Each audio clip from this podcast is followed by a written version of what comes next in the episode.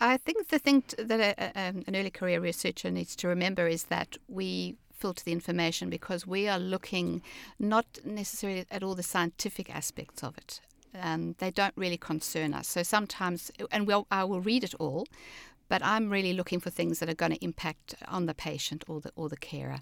I'm I'm not necessarily going to worry about some of the statistics that you present, or it's important to remember that. Don't get too uh, bogged down by that. You've been listening to Nikki Davis, a consumer and member of PC4's Joint Community Advisory Group, about the importance of involving consumer representatives in your research. You're listening to Cheers with Peers from the Primary Care Collaborative Cancer Clinical Trials Group, PC4, who support the development of high quality cancer research in primary care.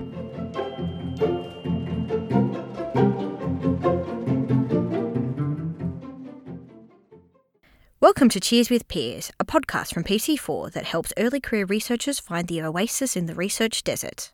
I'm Sibel Saya, a PhD student working on bowel cancer screening in primary care. In today's episode, you'll hear from Nikki, a consumer who provides feedback and valuable insight into the consumer experience for PC4 and the Psycho Oncology Cooperative Research Group. Today, we are discussing consumers and how to partner with them to improve our research at every stage.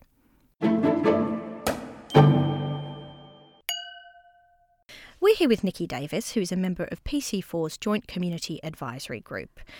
She's here to tell us how research, early career researchers can partner with consumers to do better research. So thanks very much for joining us, Nikki. Hi, Sibel. So you, uh, we met at the PC4 symposium recently, and you gave us a really amazing, powerful presentation about how you represent many stories and people in your role as a consumer representative. So I'm wondering if you could tell us a bit about what made you interested in becoming consumer rep. Um, I came to this role through peer support. Um, I'm a breast cancer survivor, and I've been involved for a number of years with an organisation called Counterpart, which used to be known as BreaCan. Uh, and the the idea is supporting those affected by breast and gynecological cancers. So, as I'm a long-term survivor, I my story happened sort of 15 years ago in terms of the cancer, and I've met many, many people since then and followed lots and lots of cancer stories. So I've collected a number of stories through my involvement with peer support, and being involved with JCAG is a fantastic way of giving others an idea as we're involved with research and being able to help with reading through your proposals mm-hmm. and seeing where that fits with what I see every day with other patients.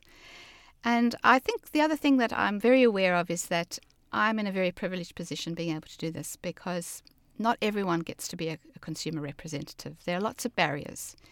And at that symposium, I gave some examples of some of the people that I've met and those people who, who have Im- immense barriers to ever being a consumer representative. And in this role, we have the whole idea is to present a broad consumer perspective is not just about my story. One aspect is um, in terms of financial difficulties. There are many people with financial difficulties, and they might be wondering whether they're going to be able to keep on working during their cancer treatment because they've got family relying on that income. And that's a real source of stress and mm. concern. I also gave an example of someone who was homeless and being cared for by nuns. And I, I just can't imagine how difficult that must be. This happens to people some that, sometimes they just don't have the support. And so she was just really fortunate to have those nuns caring for her. And I also uh, had met someone who uh, had been diagnosed in a refugee camp in Jordan and then began treatment within just a few short weeks of arriving in Australia. And as a migrant myself, and I know how difficult that was, I didn't have any language barriers, I wasn't a refugee. I know how difficult it was. So I just, I was very moved by that, meeting that woman and knowing what was on the road for her. Never mind just the, the cancer, it was just all the other stuff as well. Um, so there are all these additional challenges. Um, that's particularly why I think it's important to keep that in mind. Yeah, so I think what really struck me about that talk that you gave is that I hadn't actually thought about it in that way before that I obviously had met the the JCAG from PC4 and and we were just speaking before that you know sometimes the consumer reps are you know from a certain part of the population that perhaps are a bit more advantaged and and that idea that that you guys think about all of those people who can't be represented in that consumer representation themselves is is just it was really sobering and it was it was just beautiful. So I mean, thank you for sharing a bit of it today as well. Thank you, Sibel. So if we um, get bit into the nitty gritty of uh, consumer representation. And, and as an early career researcher and a, and a PhD candidate as I am, um, it is it is hard to, to think about how practically, you know, you should do this uh, consumer representation and uh, consumer consultation, I guess, and, and how to make it more than just a tokenistic tick of a box and, and more of a partnership every step along the way of, of the research journey. So I wonder if you had any tips for kind of, for early career researchers and, and how we can do it well. Sure. I think a really good place to start is with Cancer Australia on their website. They have a lot of information there about consumer involvement and they're in partnership with Cancer Voices Australia as well, and they've produced something called the National Framework uh, for Consumer Involvement in Cancer Control. And in that, they give a very good description of different levels of consumer participation because we, we become a consumer the moment we diagnose, basically, and, and when um, doctors and other healthcare professionals are telling us what's going to happen, and uh, right up to expert consumers.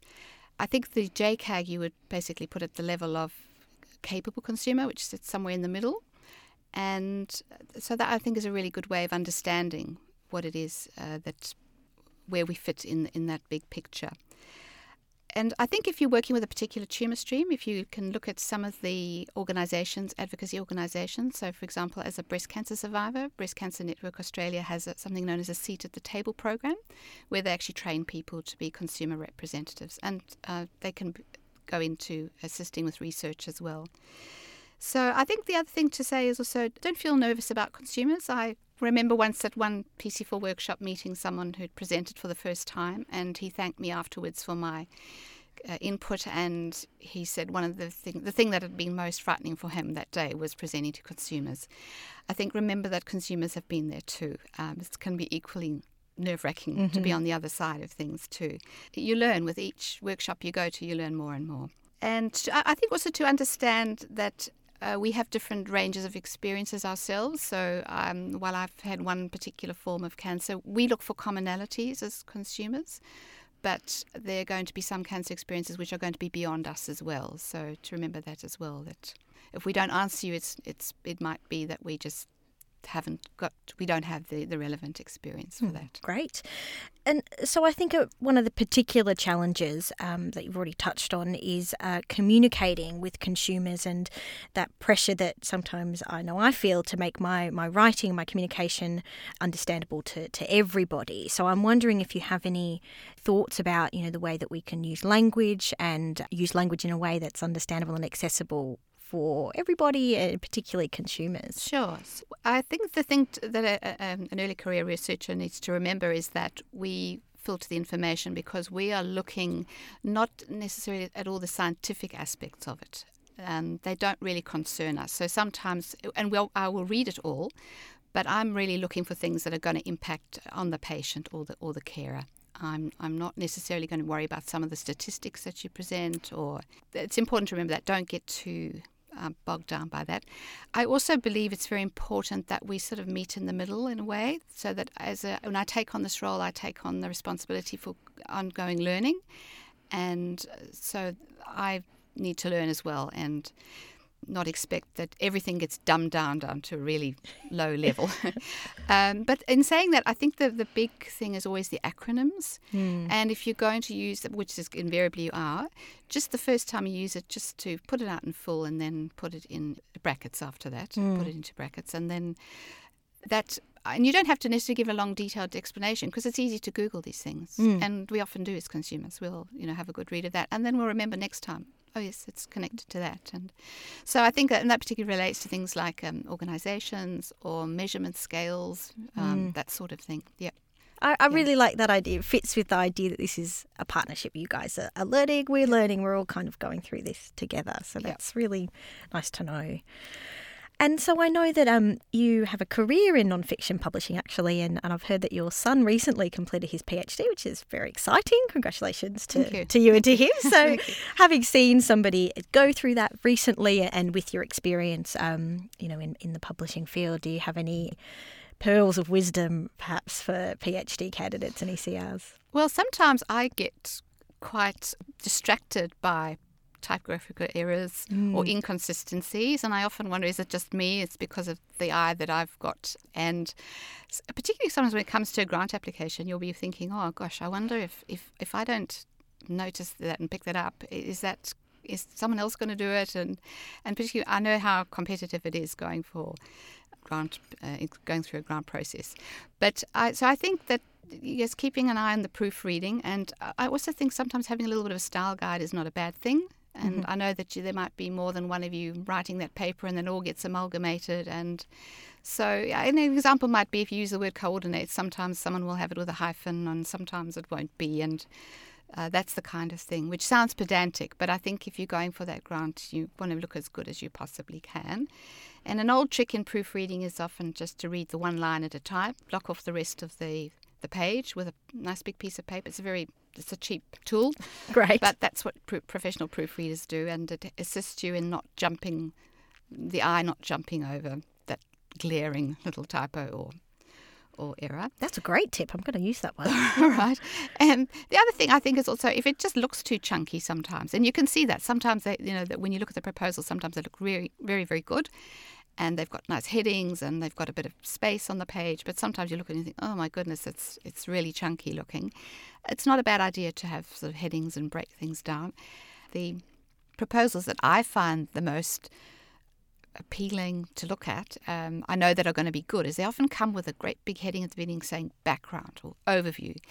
And they give a very clear this is the problem that we've recognized, this is what we want to do to, to sort of test our idea, and this is what we hope will be the outcome. Mm. And mm. that gives me a really good idea of what it is that why we're looking at this. Proposal. So the structure the is stru- immediately obvious. Absolutely. Yeah, easier to yeah. read. Yeah. Good, good, great tips. I'm definitely going to use them all. So, we always ask our interviewees about other podcasts they might be listening sure. to, and I know that you do enjoy podcasts. So, um, do you have any recommendations for our listeners? My favourite podcast is um, Richard Fidler, Conversations mm. on the ABC, and they're wonderful because you can pick them up anytime you like. And I think I like him because I, th- I think he's a fantastic interviewer and he asks some very probing questions, and people are often very open and honest he he tends to go for people who've got had some sort of a challenge and not necessarily cancer, although there've been some amazing cancer stories on there. And I'm very interested in how people overcome challenges. And I think particularly we as cancer survivors, that's a challenge, but we don't have the monopoly on that. Um, there's certainly other challenges in life, and I that's why I particularly enjoy it. I'm going to add that one to my list. My one for the week is uh, called The Allusionist with an A. It's all about words. So she kind of chooses a, a different word or a category of words each week and, and, kind of explores where they came from. So That's great. it's, yeah, it's just these little tidbits and interesting facts about words that you would never have guessed. So I'm enjoying that one. That sounds great. Thank you so much for joining us, Nikki. That Thank was, you, Sibel. Uh, it's a pleasure. Thank you. It's been great to be here. Thank you. This is Cheers with Peers. So cheers to you, Nikki. That was Nikki Davis. Thank you for listening. Next time we talk to Professor John Emery about GP research pathways.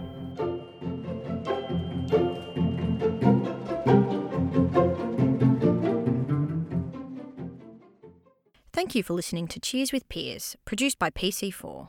Do let us know what you think about this episode by emailing info at pc4tg.com.au or keep in touch via Twitter, where you'll find us at PC4TG. Don't forget to visit PC4's website, pc4tg.com.au.